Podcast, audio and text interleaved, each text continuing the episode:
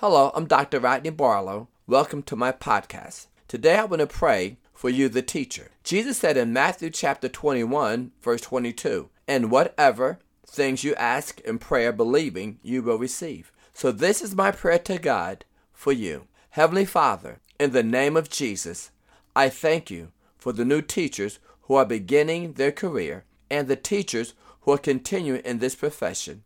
I ask God that you would give them wisdom to implement the best strategies for their classroom and school. Father, give them daily strength, patience, guidance that is needed when it comes to dealing with the students, families, and faculty. I pray that the teachers will be positive role models to the students and faculty.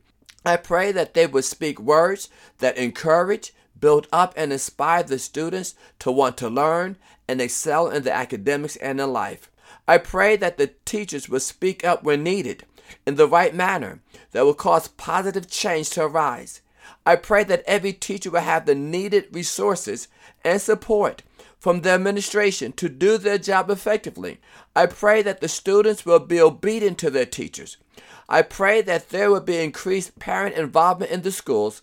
I pray that those teachers that are hurting from life challenges, may you, Heavenly Father, bring healing and wholeness in their life. I pray for the teachers who had a difficult school year previously, that this year will be a better and brighter year for them and their classroom.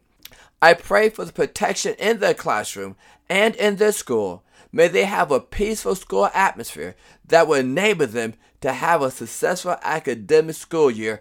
In Jesus' name, I pray. Amen. God bless you. Know that I'm praying for you throughout the school year.